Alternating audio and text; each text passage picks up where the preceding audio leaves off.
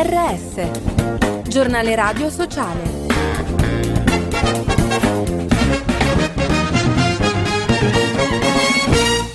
Bentornati all'ascolto del giornale radio sociale in studio Giuseppe Manzo. Una soluzione di vetrina. Le ACLI criticano l'accordo tra Italia e Albania sulla gestione dei flussi migratori. Il servizio è di Fabio Piccolino. Il governo e la sua maggioranza hanno ancora una volta rinunciato alla creazione di un sistema di accoglienza diffusa e integrata. È il commento di Emiliano Manfredonia, presidente nazionale delle ACLI, sull'approvazione definitiva dell'accordo fra Italia e Albania per la creazione di due CPR in territorio albanese. Secondo l'organizzazione si preferisce una soluzione di vetrina che è indice dell'incapacità di affrontare quella che non è più da tempo un'emergenza, ma un fenomeno strutturale da governare senza demagogie né isterismi. È ora di agire con serietà e realismo. Ma quale fatalità dopo il crollo del cantiere a Firenze costato la vita a quattro operai, l'Anmil dice basta impegni vuoti.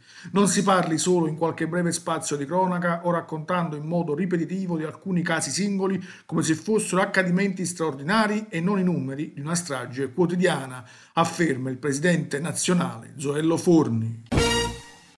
Sfruttamento e violenza, braccianti presi a cinghiate, sottoposti a violenze fisiche e costretti a lavorare per l'intera settimana oltre 11 ore al giorno. Per questo sono stati arrestati due imprenditori campani che sfruttavano 10 lavoratori migranti privi di permesso di soggiorno nelle campagne di Caserta.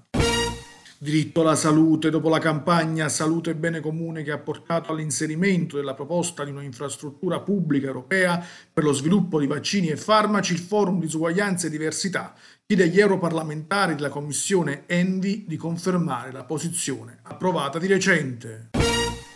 L'arte per l'ambiente. Alla settimana della moda un appuntamento destinato a far parlare di sé il servizio di Patrizia Cupo. Fondazione Cesvi con Factanza e Mirror realizzerà domani a Milano all'apertura della Fashion Week una provocatoria installazione sul cambiamento climatico. L'annuncio nei giorni scorsi e vige ad ora ancora il riservo sull'opera se non la promessa che non lascerà indifferenti passanti. L'installazione è voluta per lanciare l'allarme sul riscaldamento globale e sui suoi disastrosi effetti in Europa e nel resto del mondo, sottolineando che negare o ignorare l'emergenza non ce ne mette certo al riparo. L'appuntamento è quindi per domani mattina alle 11 in centro a Milano Milano in via Paolo Sarpi all'altezza dei Civici 1921. Blogging, correre per l'ambiente. Il degrado ambientale stimola proposte e soluzioni efficaci, come il blogging, una recente pratica sportiva diffusa ormai in tutto il mondo in cui podisti e camminatori ripuliscono il territorio, eliminando rifiuti sparsi. E con questo è tutto per notizie, approfondimenti e podcast www.giornaleradiosociale.it